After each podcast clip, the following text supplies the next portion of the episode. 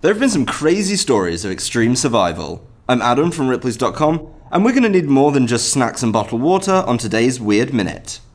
Teresa Bourdet, a 62 year old grandmother, fell to the bottom of a 60 foot ravine in the Spanish Pyrenees in 2009.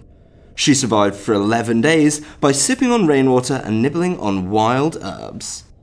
To top that record, in 2007, Frenchmen Loic Pilloy and Guillaume Nairal survived for seven weeks on a diet of bird eating spiders, frogs, centipedes, and turtles. By the time they were found, Nairal had lost 56 pounds, was infested by flesh eating parasites, and temporarily paralysed after swallowing venom from an undercooked giant spider.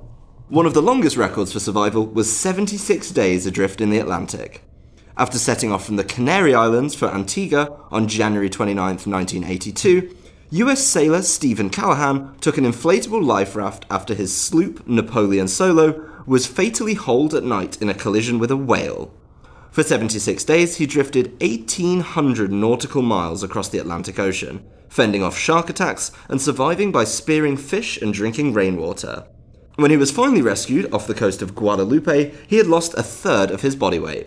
To read about more thrilling stories of survival, visit ripley's.com and don't forget to tune in tomorrow for another Minute of Odd.